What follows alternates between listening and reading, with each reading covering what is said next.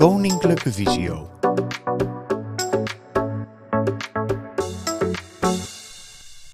Deze beeldopname is grotendeels goed te volgen als je alleen luistert. Goedemiddag allemaal. Welkom bij de online bijeenkomst Oogproblematiek bij diabetes, georganiseerd door Koninklijke Visio in samenwerking met de Diabetesvereniging en dokter De Jong van het LUMC. Mijn naam is Marja Bermanje. Ik ben adviesmedewerker bij Visio Sittard Geleen en ik ben vandaag uw host. En samen met mijn co-host Petra Groothuis van Visio Apeldoorn zal ik de tijd bewaken en de vragen in de gaten houden. Het uh, webinar is uh, zoveel mogelijk ook te volgen als u alleen luistert. Daarbij moet gezegd worden dat in de presentatie van de oogarts natuurlijk beelden uh, van foto's en dergelijke van ogen te zien zijn en van delen van het oog. En dat is moeilijk auditief te beschrijven, maar het verhaal zal denk ik voldoende zijn om te kunnen volgen. Dan gaan we eventjes naar het programma. We starten dadelijk met het ervaringsverhaal door Marijke Geerdink. Zij deelt haar verhaal. Zij, is, zij heeft in het verleden bij Visio het Low-erf gerevalideerd. Daarna vertelt dokter De Jong Hessen van het Leids Universitair Medisch Centrum u over oogaandoeningen en diabetes. En aansluitend daaraan hebben we een vragenblokje, is er ruimte voor vragen. Daarna gaat Iris van Werven in op wat de diabetesvereniging voor u kan betekenen. En als laatste vertelt Anne Hoekstra, medewerker advies van Visio, u over de mogelijkheden van Koninklijke Visio. En dat sluiten we ook weer af met een vragenblokje. Als het goed is, zijn er heel veel mensen uh, uh, deelnemer aan dit webinar. het kan zijn dat we niet aan alle vragen toekomen, maar dan zullen we proberen ze alsnog via de mail te beantwoorden. Dan zou ik nu graag het uh, verhaal van Marijke Geerding, dat is een filmpje, dat wil ik graag laten, uh, laten zien. Dat ga ik even delen met u. Ik ben Marijke Geerding. Ik ben 37 jaar oud. Ik heb sinds 1990 diabetes uh, type 1. Als gevolg van moeilijk instelbaar zijn en langdurig hoge bloedsuikers uh, gehad te hebben, uh, ben ik op mijn 23ste heel slechtziend geworden. Dat uitte zich in een soort van barstje midden voor mijn zicht, wat uiteindelijk van kwaad tot erger werd. Waardoor ik uiteindelijk op mijn 29ste volledig blind ben geworden. Dat wil zeggen dat ik eigenlijk helemaal niets meer zie, dat het gewoon zwart is. Ook geen invloed van licht, donker, helemaal niets in die richting meer. daarbij wel heel erg boven op mijn bloedsuikers gezeten om die zo goed mogelijk onder controle te krijgen. Uh, niet alleen voor een goed herstel na operaties aan mijn ogen, maar ook om verder complicaties te voorkomen. Want oogprobleem is natuurlijk niet het enige dat je uh, kunt krijgen naar aanleiding van je diabetes. Maar ook het, uh, het slecht genezen van wonden tot aan het amputeren van ledematen aan toe.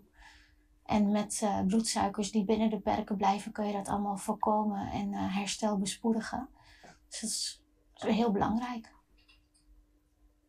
Eigenlijk heb ik heel veel geprobeerd om um, zelfstandig mijn bloedsuikers te kunnen controleren. En um, in het begin zijn we begonnen met een sprekende meter. En dat bleek eigenlijk uh, in eerste instantie, uh, dachten wij dat is een goede oplossing. En dat bleek achteraf niet zo te zijn, want dat werkt nog steeds met een vingerprik. En je moet het, uh, de teststrip in het bloeddruppeltje houden. En als je dan echt over je vinger moet gaan voelen naar het bloeddruppeltje, heb je een error voordat je een bloeddruppel gevonden hebt. Ondanks dat hij dan een bloedsuiker uit kan spreken, bleek dat niet heel erg effectief. Um, toen ben ik overgestapt op de LibreLink, uh, of op de Freestyle Libre. Dat zijn sensoren die je eigenlijk op je arm plaatst, die 14 dagen kunnen blijven zitten waarmee je met je smartphone of met een uitleesapparaatje um, je sensor uit kunt lezen. Uh, omdat ik helemaal niet zie, uh, bleek het uitleesapparaatje niet te werken. Maar met de iPhone en de voice-over bleek dat prima te werken. Deze spreekt alles uit wat op je beeldscherm gebeurt, alles wat je aanraakt. Het heeft wel een andere manier van um, selecteren en uh, activeren. maar op die manier kun je eigenlijk alles wat ja, de visuele wereld kan van mailen tot WhatsAppen tot Facebooken. Alles op je scherm wordt eigenlijk uitgesproken. En op die manier kun je dus ook je sensor uitmeten en je bloedglucose zien. Alleen is dat een systeem um, waarbij je eigenlijk niet continu meet. Je moet hem continu er langs heen halen om je bloedsuiker uit te kunnen lezen. Ja, en als jij dan uh, bezig bent of dat um, iets te vaak niet doet, um, heeft dat toch nog uh, gevolgen dat je niet eigenlijk perfect kunt inregelen. En ik heb het nadeel dat ik mijn um, hypo's niet zo heel goed uh, komen en de hypers ook niet. Dus de te hoge en te lage bloedsuikers. En ik s'nachts heel vaak wakker werd dat ik zo laag zat dat ik amper zelf mijn bed uit kon komen. Um, dat ik mijn man wakker moest maken om uh, iets te gaan pakken, omdat het toevallig uh, niet meer in mijn nachtkastje lag. En toen zijn we eigenlijk overgestapt op de continu monitoring, die eigenlijk om de vijf minuten meet. En die uh, van tevoren kan inschatten of je over 20 minuten een te lage bloedsuiker krijgt. Of dat je snel stijgend bent, zodat je continu bij kunt regelen en bij kunt eten om te hoge en te lage bloedsuikers echt te voorkomen. En het lukt me nu eigenlijk over het algemeen om tussen een bloedsuiker van de 4 millimol en de 9 millimol te blijven. Dus dat bleek voor mij uh, met de Dexcom echt een uitkomst. Als ik een etiket moet lezen, dan gebruik ik de Seeing Eye app. Daarmee kan je eigenlijk, uh, als je de app hebt geactiveerd en je hebt het bij Siri, bij je voice commando ingesproken, dan kun je zeggen, hey Siri, wat staat hier? Je richt hem op het stukje wat je wil lezen, op de tekst, op de verpakking en daarbij wordt voorgelezen uh, wat erop staat. Ik heb um, van Visio uit uh, mobiliteitstraining samen met een ergotherapeut. Dat houdt in dat ik mijn omgeving verken en routes kan leren. Um, waarbij je herkenningspunten krijgt en vaste routes, vaste looproutes. Waarbij je eigenlijk um, een rondje om het blok kunt lopen of een vaste route die je wil lopen. Niet alleen effectief naar uh, een supermarkt of een drogist of waar je dan ook eigenlijk maar naartoe wil. Maar qua beweging is wandelen natuurlijk uh, een, een, een bezigheid om ook in beweging te zijn, omdat het met diabetes ook belangrijk is. En daarnaast um, hebben wij een tandem waarmee ik met mijn man uh, ja, fiets bij mooi weer gewoon ook wel hele afstanden soms wel 20 kilometer. En dan maken we een leuke fietstocht om uh, toch in beweging te zijn en toch ja, op die manier ook met je lichaam bezig te zijn. Nou, dat was het verhaal van Marijke. En ik wil nu Yvonne de Jong uitnodigen om haar verhaal te delen met ons. Nou, um, Maya, veel dank voor de, voor de inleiding. Um, ik wil al beginnen. Ik ben toch natuurlijk bij de fout ingegaan dat ik te veel tekst en foto's heb. Niet beseffende um, dat, nou ja, of niet rekening houden dat dat, uh, dat natuurlijk wel voor deelnemers via visio is. Ik hoop dat uh, de deelnemers niet te slechtziend zijn, maar ik zal ook eigenlijk alles een beetje vertellen. Um, kijken. Ja. Nou, het gaat erom welke oogproblemen kan diabetes veroorzaken. En dat, zijn, uh, dat kan veel delen van het oog raken. Die voorkant, dat is het hoornvlies. Um, daar hebben patiënten met diabetes vaker droge ogen of zelfs lichte oogontstekingen. De lens kan ook geraakt worden. Dat komt met name door wisselende suikerspiegels, uh, dat de lens afzwelt en, en opzwelt en afzwelt. En dat kan tot gevolg hebben dat de brilsterkte varieert. En de lens um, die wordt op hogere leeftijd troebel. En dat noemen we staar. Um, en dat komt bij diabetes ook net iets eerder voor dan bij niet-diabetes. Verder kan het netvlies geraakt worden. Dat is eigenlijk waar de rest van, van deze presentatie over gaat. Dus dat is die structuur aan de achterkant van het oog. Maar diabetes kan ook invloed hebben op de oogspieren, op de oogbewegingen. Dus kan tot verlammingen leiden of een soort van scheel zien. En um, uiteindelijk kan het zelfs de oogzenuw raken. Maar dat is gelukkig ook minder vaak. Nou, de diabetesretinopathie, zoals ook de ervaringsdeskundige vertelde, heeft zeker de meeste impact. Um, dat is een veel voorkomende oorzaak van blindheid en slechtziendheid. En juist bij volwassenen in een werkende leeftijd, in elk geval in de westerse landen. Um, het slechte nieuws is dat het aantal mensen met diabetes steeds toeneemt. Maar het goede nieuws voor de ogen is dat vroeger nog 35% van de mensen um, slechtziend werden, of uh, sorry, diabetische retopathie hebben van de diabetes. En dat eigenlijk nu maar nog 10 tot 15% zijn. En dat komt zeker door de verbeterde diabeteszorg. Um, nou, hoe ontstaat nu de diabetische retinopathie? En ja, het hoofdprobleem is toch de hyperglycemie. Die leidt er eigenlijk toe dat de kleine vaatjes, de haarvaatjes, die overal in het lichaam zitten, dat die steeds slechter worden en uiteindelijk dichtgaan. En nou, dan hoop ik dat, uh, dat de deelnemers een beetje kunnen zien en wij kunnen in het oog de haarvaatjes heel mooi in beeld brengen. En boven zien we dus een netwerk met goede haarvaatjes. En bij diabetes zien we vaak dat toch die haarvaatjes slecht worden. En dat heeft tot gevolg dat eigenlijk het, eh, het, het netvlies niet voldoende zuurstof krijgt. De risicofactoren, ehm, de belangrijkste is die hyperglycemie, maar ook insulinegebruik, eh, de duur van de diabetes spelen een rol. Ook de etniciteit, dus de afkomst, en hoge bloeddruk. En wat belangrijk is om zeg maar, op tijd erbij te zijn, is dat iedereen die diabetes heeft, gescreend wordt op diabetes retinopathie. Omdat in het begin eigenlijk de retinopathie geen klachten veroorzaakt. En dat gebeurt middels, uh, middels foto's. Daar worden twee foto's per oog gemaakt. En die worden beoordeeld door uh, gecertificeerde personen, graders. Dus niet iedereen hoeft direct naar de oogarts, maar met die fundusfoto's kunnen we heel goed in de gaten houden of diabetische retinopathie ontstaat, zelfs beter dan door in het oog te kijken. In de toekomst zal die beoordeling ook door kunstmatige intelligentie eh, gedaan kunnen worden. Dus zo'n computeralgoritme is eigenlijk zelfs beter bij het beoordelen van die foto's dan het menselijke oog. En de kans als de screening dus regelmatig gebeurt, dat wij, zeg maar, bedreigende retinopathie voor zijn, is heel erg goed. En hoe vaak is dat nu? Wanneer moet begonnen worden? Eigenlijk elke volwassene uh, bij wie diabetes geconstateerd wordt, moet binnen drie maanden al de eerste oogscreening krijgen, dus de eerste foto's krijgen. En daarna hangt het heel erg daarvan af wat we zien.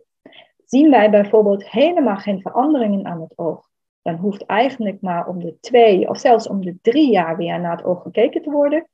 Als we milde veranderingen zien elk jaar, en alleen als we meer dan milde veranderingen zien, moet de patiënt naar de oogarts. Ja, en hier ja, is het dan wel fijner als, uh, ja, als mensen iets kunnen zien. Maar in elk geval begint de diabetische retinopathie heel erg mild. Het begint eigenlijk met kleine rode stipjes. Dat zijn microaneurysmata en bloedingen. En die zijn zelfs voor een, een goedziende echt, die moeten echt op focussen, op letten. En dat is eigenlijk wat we, wat we op deze foto zien. Dus de oogzenuw hier en de vaten, dat is allemaal normaal. Maar die hele kleine rode stipjes, dat zijn bloedingen of microaneurysmata, zo begint het. En dat kan dan met een foto gecontroleerd worden. Maar als het oog zo uitziet als op dat uh, foto rechterkant, hè, dan zien we grotere rode vlekjes, grotere bloedingen of zelfs een uh, soort van gele vlekjes, dat noemen we cotton wool spots. Ja, dan moet een patiënt echt doorgestuurd worden naar de oogarts. Ja, en het onderzoek bij de oogarts is dan uitgebreider. Er wordt dus de visus gemeten, dus de gezichtsscherpte. En dat doen we meestal met een letterkaart. dan laten we, kijken we hoeveel mensen op de letterkaart komen. Dan kijken we met een microscoop en een lens in het oog. En ook heel belangrijk is de OCT-angiografie. Um, dat is eigenlijk een soort echo, dus het is niet invasief, het is gewoon een scan van het oog, waar we heel mooi het netvlies in beeld kunnen brengen, eigenlijk de laagjes van het netvlies. En zo'n klein stukje van het netvlies, dus de achterkant van het oog, zo ziet het onder de microscoop uit. En zo'n beeld krijgen we dan op de OCT. Dus het is enorm uitvergroot. Een ander onderzoek wat we af en toe nodig hebben is die fluorescentieangiografie. Daar wordt een contrastvloeistof ingespoten en um, foto's gemaakt. En daar kunnen we ook slechte vaten zichtbaar maken of ook de verstoorde, beschadigde haarvaatjes. En wanneer is het nu zover dat de diabetische retinopathie echt visusbedreigend is. Dus wanneer is het punt gekomen dat er echt een behandeling nodig is? Ja, dat zijn eigenlijk twee verschillende dingen die kunnen gebeuren met het oog. Het ene is dat er door het tekort aan zuurstof slechte vaatjes groeien die daar niet horen te zitten. Dat noemen we dan proliferatieve diabetische retinopathie. En de vaatjes zijn nog niet zo erg, maar die vaatjes zijn slecht en kunnen bloeden. En dan wordt het zicht slecht. Het tweede is, um, het tweede probleem is dat macula-edeem. En dat betekent dat er zich vocht in het netvlies ophoopt. En dat zien we hier op dit OCT-plaatje, dat het dus niet meer mooie laagjes zijn, maar veel van die donkere kiestes in het netvlies of donkere vochtgebiedjes. Dan ga ik nu in op de behandeling. Ik ga eerst dus over het diabetes macula praten. Dat veroorzaakt dan vaak ook klachten. In het begin niet, maar zeker als er meer vocht zit in het netvlies, wordt het zicht minder en die lijntjes, rechte ruitjes, rechte lijntjes kunnen vertrokken zijn. Als we weer in het oog kijken, zien we ook vaak kristalletjes, dat noemen we dan harde exudaten, ook kleine gele vlekjes. En dan heb ik nog een OCT-plaatje. Ehm, dus hier, dit is een normale OCT. En zo ziet het dan uit als het vocht, vochtkiesten zich ophopen in het netvlies. En hoe behandelen we dat? Nou, de basis, um, hoe ook al in het eerste filmpje te zien was, is echt de goede instelling van bloedglucose en bloeddruk. Um, en dat is echt gerelateerd, de, zeg maar, de progressie van deze veranderingen, die, die, dat het voortschrijden is veel langzamer als bloedglucose en bloeddruk goed ingesteld zijn. Maar als we toch over een punt heen zijn, um, dan, nou, dan moeten we behandelen. En dat was vroeger al hele lange tijd eigenlijk de laserbehandeling. Um, waar kleine littekentjes, uh, zeg maar eigenlijk kleine uh, worden. Dat vermindert de kans op ernstig visusverlies. Maar die kleine gelezerde littekentjes storen natuurlijk ook het zicht. En sinds 2006 uh, eh, behandelen wij eigenlijk diabetes maculaedem grotendeels met intravitreale injecties, waar dus een geneesmiddel in het oog middenin gespoten wordt en daardoor wordt het zicht zelfs een klein beetje beter. En als een nieuwe behandeling geïntroduceerd wordt, wordt dat natuurlijk eerst met een studie getest. Zijn nou de injecties echt beter dan de laser? En ja, dat is zo. En um, ja, als zo'n studie gedaan wordt, wordt eigenlijk altijd een curve gedaan en dan wordt gekeken hoeveel, um, hoeveel gaan de mensen vooruit qua zicht vanaf een bepaalde beginwaarde. En um, dus hoeveel letters kunnen ze meer lezen. En hier bijvoorbeeld gaan de patiënten die de injecties krijgen ongeveer 8, 9 letters vooruit. Dat betekent dan dat je van deze letter, nou ja, dat je 9 letters, dus kleinere letters kan lezen. En deze curve hieronder op die grafiek, dat is dus uh, dat, dat zijn de patiënten die laserbehandeling hadden. En dan zien wij dat die toch wel één regel op de letterkaart slechter zijn. En dat is niet alles. Wat ik al zei, door die, al die littekentjes is natuurlijk het gezichtsveld, vooral voor het lezen, heel erg beperkt.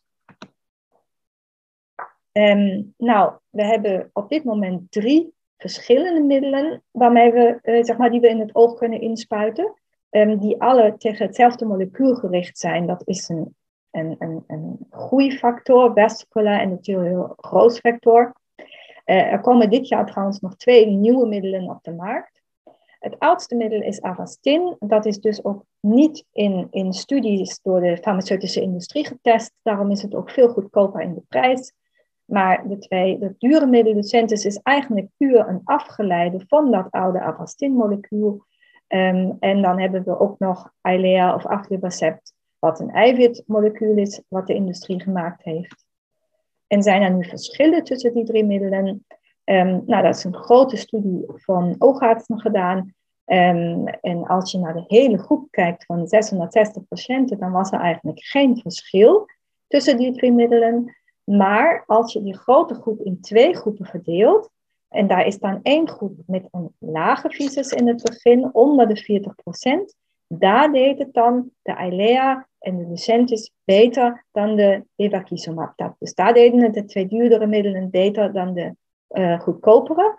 Maar als je naar de groep kijkt met een goede visus van 40% of meer, ja, dan was er eigenlijk geen verschil meer te zien tussen de groepen. En nou, hoe ziet nu zo een behandeltraject uit? Als je zeg maar makelaardem hebt en de oogarts beslist te behandelen. En op dit moment noemen we dat die strategie Treat and Extend. Um, laten we beginnen. Het is echt een langdurig en intensief traject. Je bent er niet met een paar behandelingen vanaf. Wij beginnen eigenlijk meestal met een serie van drie of vier injecties om de vier weken. Daarna wordt gecontroleerd. En als we dan nog vocht zien op de OCT, dan gaan we door met injecties om de vier weken. Als de OCT dan droog is, dan gaan we dat interval tussen de injecties verlengen. Gaan we naar de zes weken. Als het dan nog steeds goed gaat, om de zes weken kunnen we naar de acht weken gaan. En zo voort, totdat we op een interval van 12 tot 16 weken zitten. En als dat lukt, kunnen we ook proberen te stoppen met de injecties. Maar vaak zijn er, gaan er minimaal twee, drie jaar overheen. Het kan natuurlijk ook zijn dat een van de middelen niet goed werkt. En dan gaan we over naar een van de andere twee middelen. En soms is het zelfs zo dat een van de drie middelen die we hadden niet werkt. Dan hebben we nog een alternatief, dat zijn de steroïden. Dat zijn ook ooginjecties. Voordeel is dat ze langer werken, maar nadeel is dat ze veel meer bijwerkingen hebben, staar en hoge oogdruk. Daarom is het ook niet onze eerste keus bij de behandeling. En um, soms, de, ook de laser, daar maken we natuurlijk wel nog gebruik van. Um, um, op afstand van het centrum van het oog kunnen we soms kleine lekplekjes, zogenoemde microaneurysmata, dichtlaseren. De tweede aandoening die problemen, of het tweede zeg maar, spectrum van de retinopathie die problemen kan veroorzaken, is de zogenoemde proliferatieve diabetische retinopathie, um, waar vaatnieuwvormingen ontstaan. En zoals ik al zei, de vaatnieuwvormingen zorgen nog niet ervoor dat het zicht slechter wordt, maar wel als er een bloeding ontstaat, dan kan het echt helemaal donker worden in het oog. En soms kunnen ook die vaatjes een soort vliesje uh, maken en zelfs het netvlies lostrekken. En de proliferatieve diabetische retinopathie, die wordt dus behandeld met een laser. En zo liefst voordat er een glasverbloeding ontstaan is, voordat er een bloeding ontstaan is. En met een lensje kan dus de oogarts de achterkant het netvlies uh, coaguleren, dus kleine littekentjes maken. En die behandeling zorgt ervoor uh, dat die vaatnieuwvormingen weggaan en dat er dus eigenlijk geen bloedingen meer ontstaan, ook geen loslating. Vermindert het risico op ernstige visusstraling met 50%. Maar het is best wel een, een zware behandeling. Meestal lezen, lezen we drie à vier keer per oog. En wij willen dan ja, 1500 tot 2500 van die kleine puntjes in het oog zetten. Dat is ook wel gevoelig. En uh, de donkeradaptie van zo'n gelezerd oog, zeg maar het aanpassen van licht naar donker, dat gaat echt wel slechter. Dat is een nadeel. Je kan ook injecties uh, geven uh, voor die vaatnieuwvormingen die ontstaan zijn. Dus daar werkt het ook. En um, dat is tegen elkaar vergeleken weer in zo'n studie. En als je kijkt, was eigenlijk het zicht uh, in het begin, in de eerste twee jaar, zelfs een beetje beter dan als je lasert. Maar op lange termijn maakt het voor het zicht niet meer uit.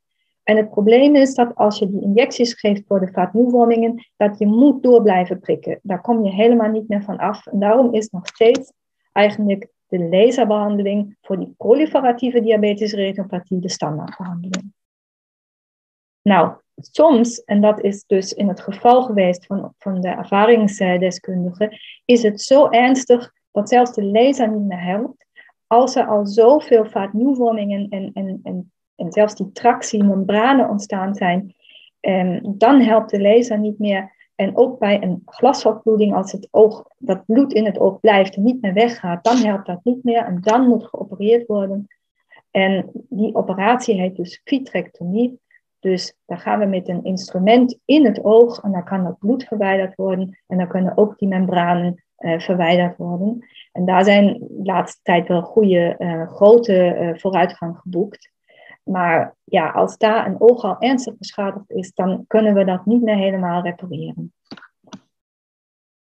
Nou, hier mijn samenvatting. Dus er zijn wel meer mensen met diabetes, maar gelukkig minder diabetes die echt die retinopathie, dus die opveranderingen krijgen. De screening is dus heel belangrijk om echt op tijd erbij te zijn.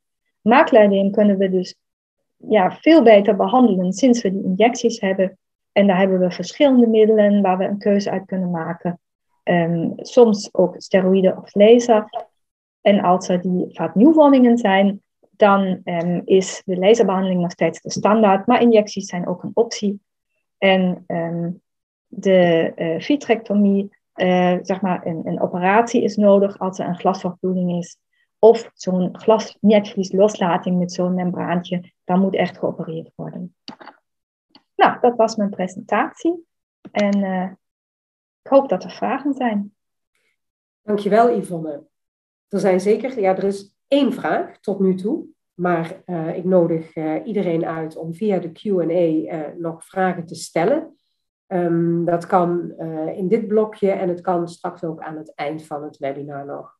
De vraag die er nu ligt, dat is waarom en hoe is het verband met etniciteit? Ligt het aan het DNA of voeding of geografische ligging zoals temperatuur, etc.?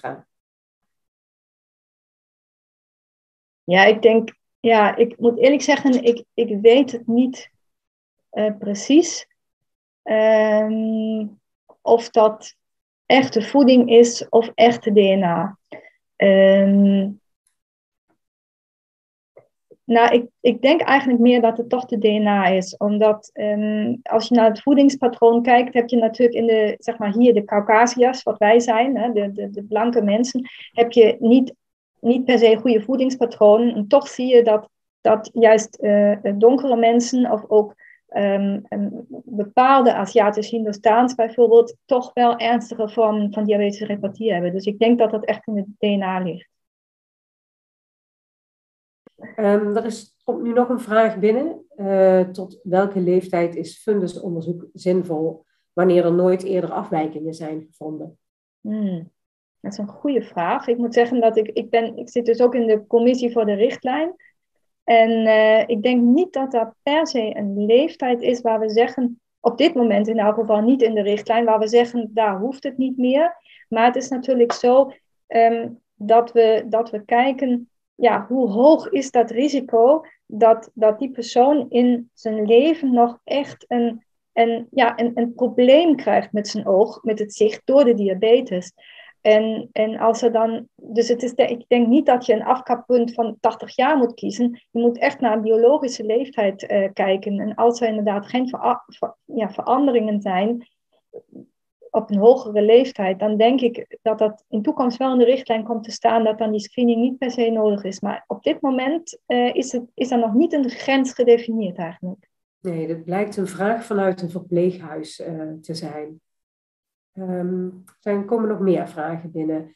Um, Karin vraagt, hoe kan ik het beste uitleggen aan een nieuwe diabetespatiënt wanneer ik de funduscontrole bespreek of uitleg? Waarop de patiënt dan heel vaak zegt, oh dat is niet nodig, want ik zie het nu nog goed. Als ik het goed begrepen heb, is het vooral het preventieve kader waarom je daar al zo in het begin mee begint. Klopt dat? Want de visus kan zeker wel beïnvloed worden door een afwijkende fundusfoto. Vraagteken. Ja, ja, dat klopt. Dat is wat ik ook zei inderdaad, dat um, in het begin um, mensen gewoon echt nog geen klachten hebben.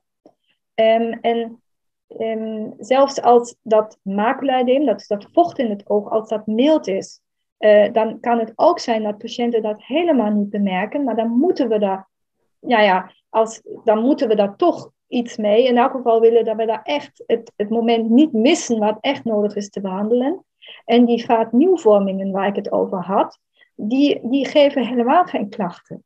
Alleen we weten, als we die zien, dan is dat kan, de kans heel groot dat het toch gaat bloeden. En dan is het eigenlijk al te laat. Dus inderdaad, wij zijn gewoon door de screening, zijn we, zijn we voor dat het zo ernstig is dat we het niet meer goed kunnen behandelen. Dus zo kan je dat eigenlijk, denk ik, het beste uitleggen. Wij moeten, wij moeten de allerernstige vormen, zoals bij onze ervaringsdeskundigen, dat het zo niet komt, daar moeten we voor zijn. En dat kan eigenlijk op dit moment, zeker met die injecties die we hebben, kan dat eigenlijk wel, als we het maar op tijd uh, constateren. Oké, okay, dankjewel. Marianne heeft nog een vraag.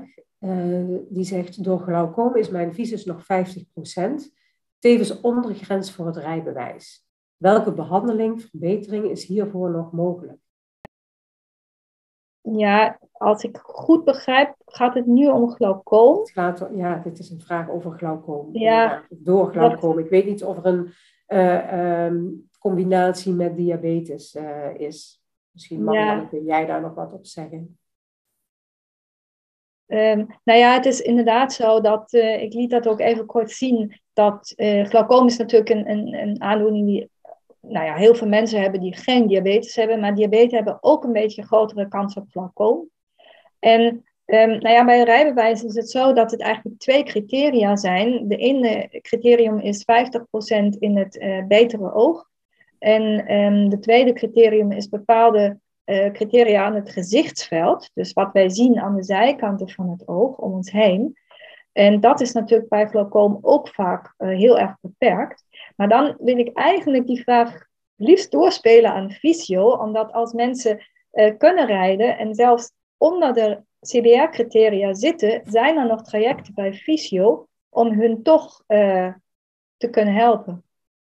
Ja, dat klopt. Marianne geeft trouwens aan, eh, ja, in combinatie met diabetes, dus het is diabetes en glaucoom. Ehm, het eh, kan inderdaad bij fysio, en dat heet automobiliteit. Dat is ook een specifieke website. Kan hem, we kunnen hem straks nog in de e-mail eens meenemen. Eh, via ons product Automobiliteit is het ook mogelijk om ehm, eh, ja, om toch onder bepaalde voorwaarden toch te mogen rijden. Er zit een behoorlijke diagnostiek aan vooraf. Ehm, ik, heb het, eh, ik heb de website nu niet paraat, maar website eh, over automobiliteit. We zullen de, de link eh, in een eh, vervolg-e-mail meesturen. Voor, eh, ja, mocht u daar interesse in hebben, kunt u daar eh, nog eens kijken wat mogelijkheden zijn. En het is inderdaad afhankelijk van ehm, ja, het gezichtsveld eh, of de gezichtsscherpte en eh, ja, de aandoening. Ehm, of u daar wel of niet voor in aanmerking komt. Even kijken, de QA geeft nog. ehm, daar zegt iemand: Heb ik het goed gehoord? 50% zien met het goed functionerende oog. Ja, ja dat, is, eh, dat is het criterium. Dus het, em, zeg maar, het, het- als het beter ziende oog 0,5 ziet eh, en het gezichtsveld zeg maar, in orde is, dat zijn eigenlijk de, de criteria voor de eh, CBR-keuring. Ja, dat, dat hier goedgekeurd wordt voor de, voor de rijbewijs. Voor de Ja. twee, hè, voor de gewone persoonsauto's. Ja. Ehm, hier zegt ook iemand: Ik verbaas mij erover dat ik voor verlenging rijbewijs een progressieve oogaandoening heb. Maculadegeneratie, toch goedgekeurd voor verlenging met vijf jaar. Ik krijg geregeld prikken in het oog. Ik ben 79 jaar. Ik weet niet precies Eh. wat de vraag is bij deze. Ja, nou ja, kijk, als, als het zicht goed genoeg is, en ook met maculadegeneratie is het hetzelfde als met de diabetische retinopathie, met die injecties is echt, kunnen we veel mensen eh, best op een stabiel zicht houden. Vijf jaar vind ik lang, ik, ik, ehm, maar goed, dat, dat bepaalt eigenlijk eh, het CBR, eh, hoe, hoeveel jaar ze, ze goed gaan keuren. En helaas zijn ze bij mensen met diabetes best streng, dat die, dat die heel veel herkeuringen moeten hebben.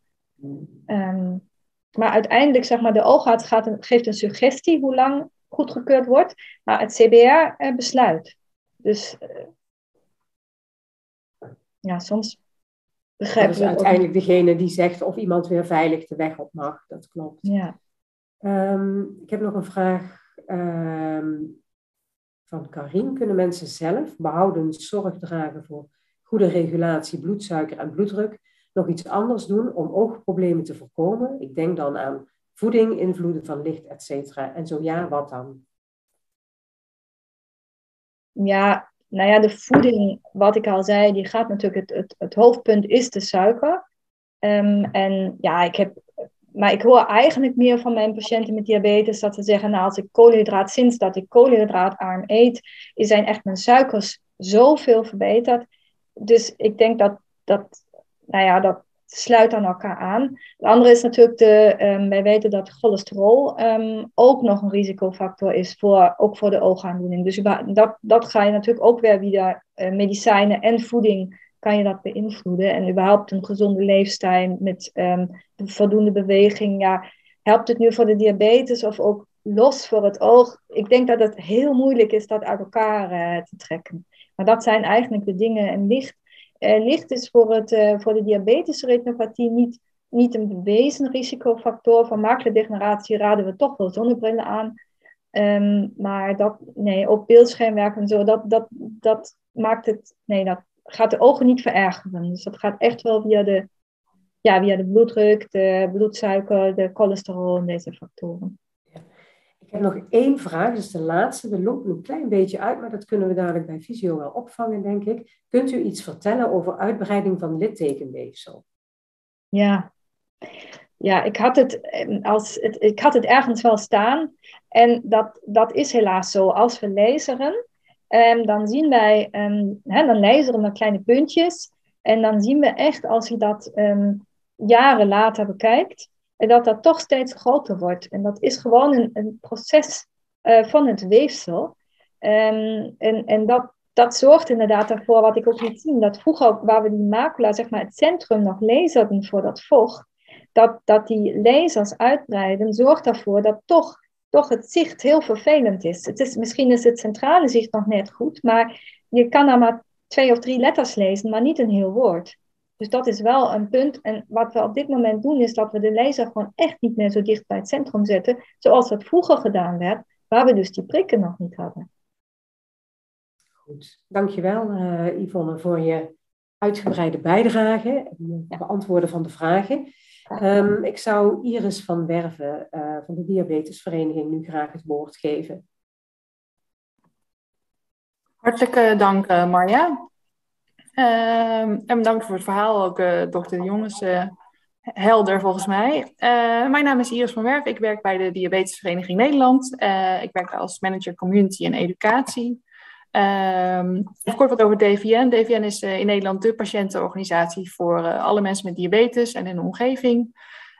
wat doen we? We zetten ons samen met vrijwilligers en leden in voor voluit leven met diabetes. En dat doen we aan de hand van drie pijlers. goede zorg, mensen met diabetes gericht op de kwaliteit van leven. Uh, ondersteuning bij het kunnen omgaan met diabetes. Denk dan bijvoorbeeld aan goede informatie en hulpmiddelen die helpen bij het leven met diabetes.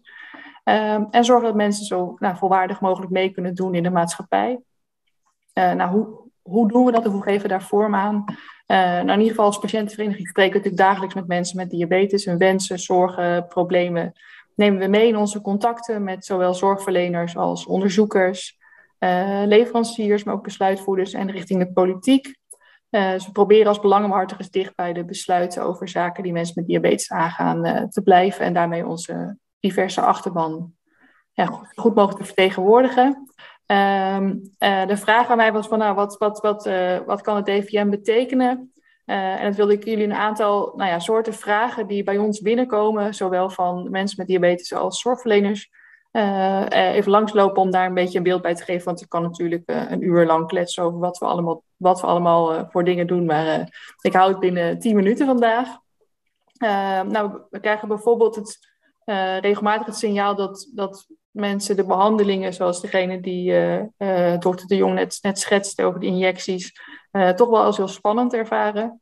Uh, nou, het is goed te weten dat we in ieder geval hele goede oogartsen hebben in Nederland. Maar uh, het is ook goed om te weten wat geven we nou voor advies. Nou, mocht je nou uh, toch op de een of andere manier twijfelen aan, aan de behandeling of aan het, aan, het, aan het advies, weet dan dat je altijd kan vragen om een second opinion. Soms geeft dat al het idee dat dat kan al rust.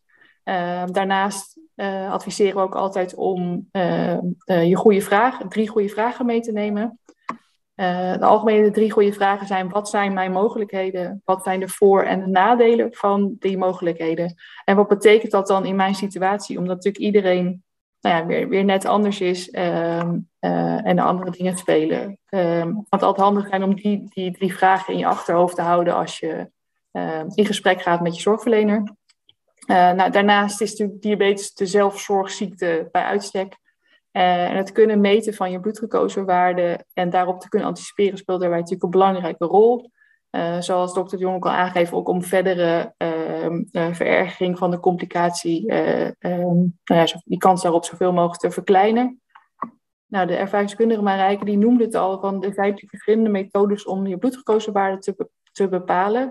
Um, en hierbij zijn die drie goede vraag, ook een handige tool om je achterhoofd te houden van, nou ja, afhankelijk van de aard van de oogproblematiek waar je zelf mee te maken hebt en eventuele andere complicaties um, die spelen, um, uh, kun je kijken naar wat, samen kijken met je behandelaar van wat zou dan eventueel kunnen, kunnen passen. Uh, wat, is er, wat is er op de markt? Um, nou, er zijn inderdaad meetapparaten met bijvoorbeeld een vergrootvenster of met vergrote knoppen. Uh, er zijn ook sprekende meters, dus die de waarde op, opzeggen. Maar mocht nou net als bij Marijke het opbrengen van die bloeddruppel en het uitlezen nogal wat moeilijkheden geven, dan zijn, die zijn sensoren wellicht een handiger hulpmiddel. Uh, hierbij is dus geen bloeddruppel nodig, maar wordt er een, ja, sensor in een arm of, uh, of, uh, of buik geschoten. Um, sensoren hebben vele voordelen, ook nadelen. Ik wil toch heel eventjes een beetje bij stilstaan, dat je een beetje kan weten wat, wat je kan verwachten. Um, nou, voordeel is dat hij dus inderdaad afhankelijk van het type sensor wel 10 tot 14 dagen zit. Dus als hij eenmaal aangebracht is, hoef je niet elke keer meer te prikken. Uh, de waarden kunnen ook gedeeld worden met je behandelaar, bijvoorbeeld met je mantelzorger of je partner, afhankelijk van nou ja, hoe je dat hebt georganiseerd. Um, we, we, hebben ook, maar we hebben ook begrepen bijvoorbeeld van, onze, van een van onze leden, van die zijn nou de, bij de FSL, dus de meest voorgeschreven sensor, heb je toch wel hulp nodig van een ziende. Um, want uh, bij de FSL zit dus een, een, app die in principe ook echt gebouwd is voor zienden. Er zit wel een uh, mogelijkheid op om uh, van tekst naar spraak te gaan, maar ik begreep dat het ook wel kan interfereren juist met de voice-over.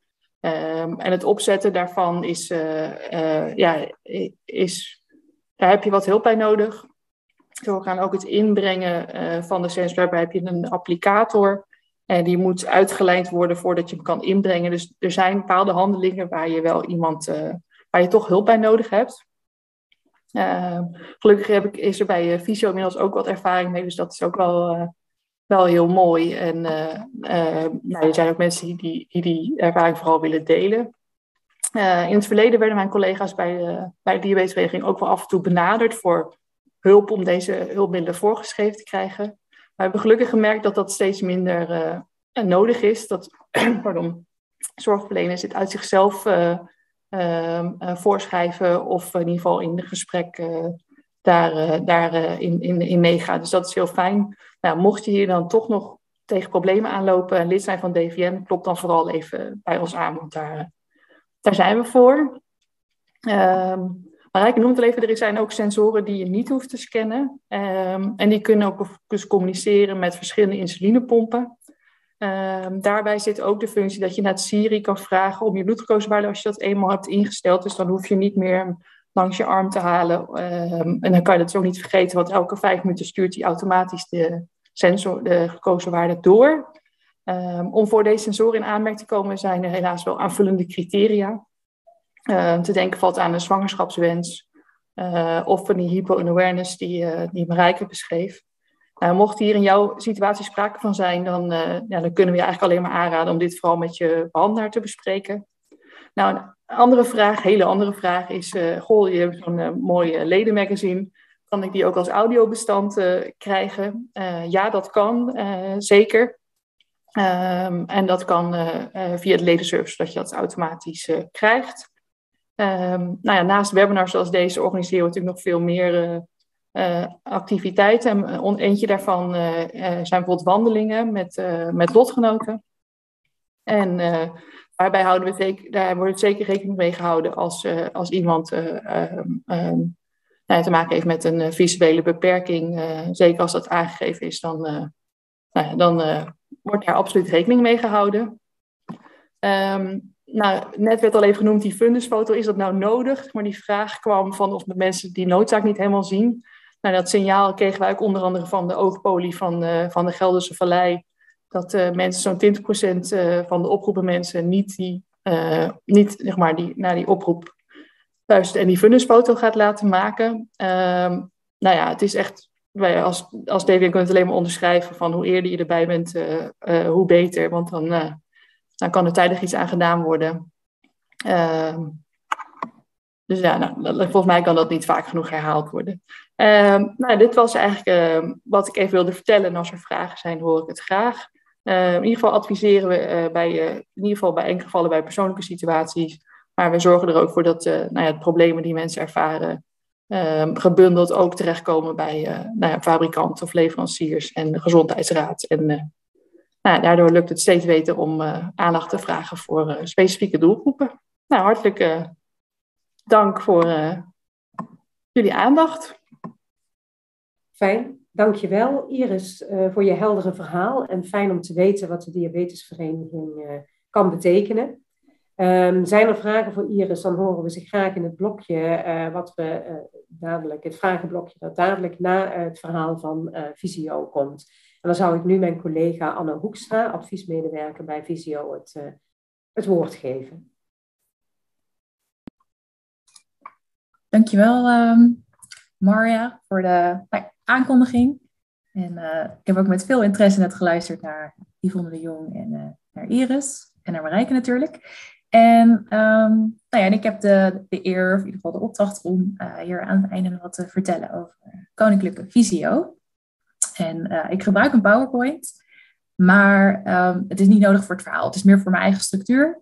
En um, dus nou, dat, dat, hebben we allemaal niet nodig, die PowerPoint hier. Um, nou, mijn naam is dus Anne, ik ben medewerker advies. Uh, in mijn functie uh, speel ik een rol bij het nou ja, vindbaar maken van Visio en de, de, de, zichtbaarheid van Visio. Dat wil eigenlijk zeggen dat, dat ik er samen met mijn collega's voor moet zorgen dat wij op het juiste moment bij de persoon onder de aandacht worden gebracht. En um, in deze kleine 10 minuten neem ik jullie mee in, nou, voor wie we zijn, wat we doen en hoe je ons het beste kan, kan bereiken. Um, voor wie is Visio? Ik heb hier een plaatje waarop eigenlijk alle leeftijden te zien zijn. Visio is er dan ook echt voor, voor iedereen. Het webinar gaat natuurlijk over hè, slechter zien ten gevolge van diabetes. Um, maar wat de klachten ook zijn, um, bijvoorbeeld hè, sommige mensen die zien heel wazig, sommige mensen zien dubbel, sommige mensen hebben last van vlekjes, of hebben heel erg last van het licht, lichthinder, wat de klachten ook zijn. Dit kan natuurlijk hinder geven op een dag groot of klein. Maar fysio is er dus voor iedereen die vragen heeft over slechtziend zijn. En um, ook de leeftijd doet er niet toe. We zijn er van 0 tot, nou ja, tot hoe oud worden mensen tegenwoordig? Boven de 100. Eh, dus ze zijn er echt voor iedereen en ook voor, voor professionals. En wat natuurlijk wel zo is, is dat per levensfase, zoals bij ieder mens, spelen er andere vragen. Uh, zo zal er een wat meer bezig zijn met een, met een baan vinden en de ander wat meer met studeren of met pensioen gaan. Eh, met de ontwikkelingen als een kind geboren wordt. Dus um, nou ja, zoveel verschillende mensen, zoveel verschillende vragen zijn er. Um, en we zien dus binnen Fysio ook zeker mensen die ten gevolge van diabetes minder goed zien. Um, ja, wat doen we dan? ik krijg heel vaak de vraag, ja, wat doen jullie dan precies als fysio zijnde? En um, nou, we doen eigenlijk wel heel erg veel, omdat er gewoon zoveel verschillende mensen zijn met verschillende vragen. En uh, we helpen mensen door middel van het geven van tips en adviezen. Ehm, soms ook door middel van trainingen. Het is, stel je maar eens voor iemand die, die, die ziet minder goed. En die geeft aan van ja, ik wil graag de bus blijven gebruiken. maar hoe, gaat dat, hoe kan ik dat gemakkelijk blijven doen? Of hoe kan ik mijn appjes blijven lezen? Of ik wil zo graag nog s'avonds laat een, boek lezen in bed. Dat vind ik heel ontspannend, maar ik merk dat ik aan het einde van de dag gewoon heel erg moe ben. Um, hoe ga ik daarmee om? Dus Visio helpt dan door middel van tips en adviezen. Het kwam net ook al even hè, ter sprake over automobiliteit. Dat is ook een, een heel concreet voorbeeld over wat Visio, Visio in huis heeft. En um, dan hebben we het niet alleen over, nou, we hebben natuurlijk over praktische vragen, maar ook over uh, vragen die wat meer op het uh, psychosociaal vlak liggen. Maar eerst wil ik even heel kort ingaan op de, op de praktische vragen. En ik, ik weet ook niet zo goed wie er, wie er allemaal aanwezig zijn en wat de klachten misschien van mensen zijn. dus het is echt heel algemeen wat ik hier vertel. Um, want kijk, als er praktische vragen zijn, dan wordt er vaak ook wel gekeken naar kunnen dingen misschien anders met behulp van contrast of met de juiste verlichting. Dat zijn hele uh, fijne aanpassingen die vaak al een heel groot, uh, groot verschil kunnen maken. Kijk maar naar de uh, telefoon van tegenwoordig, hè, de smartphone. misschien heeft een van jullie het wel eens geprobeerd, maar in de, als je naar de instellingen gaat, dan heb je ook vaak een, een optie met toegankelijkheid. En nou, als je daar eenmaal gaat kijken, er kan echt heel erg veel. De contrasten kunnen aangepast worden, de letters kunnen vergroot worden, ehm, de helderheid, nou ja, van alles. Ehm, dus daar valt al heel veel mee te bereiken. Maar ook dus met de juiste verlichting in huis of buitenshuis. Um, we adviseren ook vaak om gebruik te maken van andere zintuigen, want dat niet goed kunnen zien, dat kost mensen vaak eh, heel veel energie, uh, zonder dat ze het altijd uh, doorhebben. En wat ik net ook al zei met dat lezen, kan iemand er bijvoorbeeld kiezen, voor kiezen om wat vaker gebruik te maken van luisterlezen. Er zijn tegenwoordig heel veel apps waar iedereen eigenlijk wel gebruik van maakt.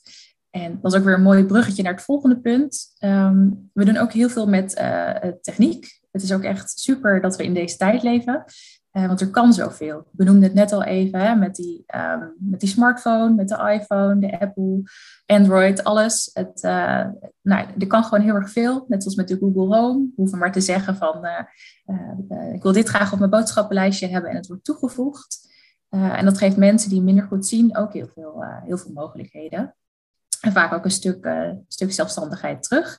En ik hoorde het net Iris ook al zeggen over zo'n zo'n app die dan de bloedsuiker kan, eh, kan aflezen. Dat is, zijn allemaal hele mooie ontwikkelingen.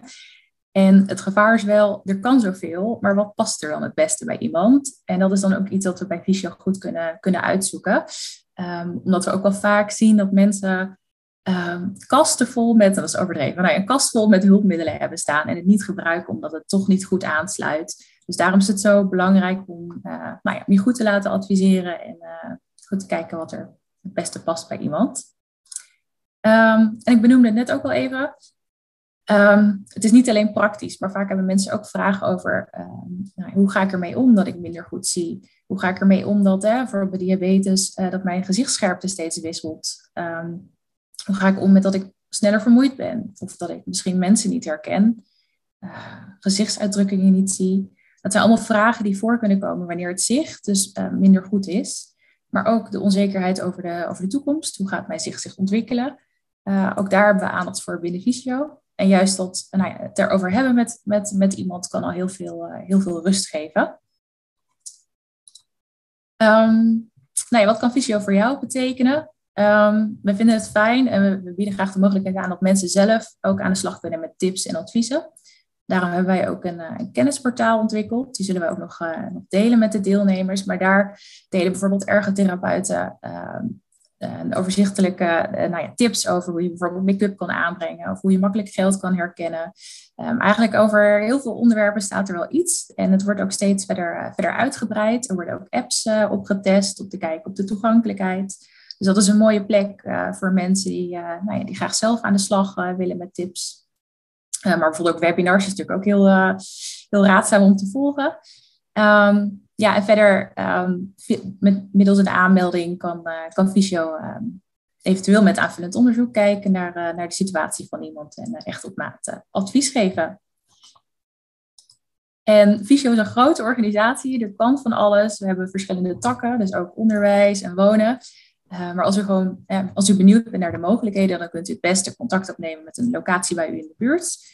en dan spreekt u iemand zoals ik, een adviesmedewerker, en die kan precies met u kijken van uh, waar past de vraag het beste en hoe kunnen we u het makkelijkste en het beste helpen? In ieder geval bedankt voor jullie, voor jullie aandacht voor dit stuk. En dan geef ik Marja graag weer het woord. Ja, dankjewel Anne voor jou, jouw verhaal. we zijn toegekomen aan het blokje vragen. vragen voor Iris of vragen voor Anne. Ik heb hier een vraag voor Iris staan voor de Diabetesvereniging. Ik denk dat die daar het beste antwoord op kan geven. Rachel vraagt, is er ook een pop met spraakondersteuning of komt dat in de toekomst? Die ook rekening houdt met het vullen van ampullen. Iris, zou jij daar antwoord op kunnen geven? Ja, dank je. Uh, uh, niet, niet dat ik weet, uh, maar wil ik wel nog even navragen voor de zekerheid. Dan, uh, want ik begrijp dat er nog een mailing komt, dus dan kan dat daarin uh, in mee. Dat is prima. Als jij dat navraagt, dan, uh, dan kunnen we dat alsnog ja. meesturen. Ik, ik noteer het eventjes. Ik ook. Nou, en dan, ja, even kijken. Staat nog in... Nee, dat waren de vragen voor zover. Um, geen vragen meer, dan stel ik voor om richting het eind van, uh, van dit webinar te gaan. Uh, Anna, wil jij nog eventjes doorklikken? Nou, de vragenblok hebben we afgehandeld. Dat was maar één vraag. Dan uh, tot slot aan het eind van, van dit verhaal. Nou, iedereen heel erg bedankt voor het luisteren, het kijken, de belangstelling. En ik hoop, of we hopen natuurlijk, dat, het, dat u de informatie gekregen heeft die u hoopte vanmiddag te krijgen. Um, mocht dat niet zo zijn, dan kunt u altijd uh, in, de, um, in de evaluatie die u gaat krijgen uh, aangeven wat u nog gemist heeft of waar u nog graag vragen op heeft, uh, antwoord op heeft. Um, u kunt, want u krijgt dus een mail waarin een evaluatieformulier zit en dan zien we heel graag retour met reacties op deze bijeenkomst. Uh, in die mail ontvangt u ook een link uh, waarmee u deze online bijeenkomst nog kunt terugkijken. En dat loopt dan via kennisportaal.visio.org. Uh, in die mail zullen we dus de vraag van zojuist meenemen en we zullen ook even aandacht besteden aan de link automobiliteit. Um, heeft u andere reacties op deze online bijeenkomst of heeft u ideeën voor nieuwe onderwerpen, dan ontvangen we die heel graag via kennisportaal.visio.org. Wilt u zich aanmelden voor de mailing over nieuwe online bijeenkomsten, dan uh, kunt u gaan naar onze website uh, www.visio.org en daar kunt u klikken op nieuwsbrieven en daar kunt u zich aanmelden voor nieuwsbrieven en mailings. Um, Visio Helpdesk ook altijd um, bereikbaar voor vragen, net zoals de afdeling advies van de fysiolocatie bij u in de buurt. Um, dat was het voor vandaag. Ik keek even op de klok. We zitten precies in de tijd. Nou, dat vind ik uh, heel knap van ons uh, en van de toehoorders. Um, ja, jullie heel erg bedankt voor de aandacht en uh, graag tot ziens bij een ander webinar. Dag hoor. Vond je deze informatie nuttig? Kijk dan eens op kennisportaal.visio.org voor meer artikelen, instructies en podcasts. Heb je een vraag? Stuur dan een mail naar kennisportaal.visio.org of bel naar 088 585 5666. Wil je meer weten over de dienstverlening van Koninklijke Visio? Ga dan naar www.visio.org. Koninklijke Visio, expertisecentrum voor slechtziende en blinde mensen.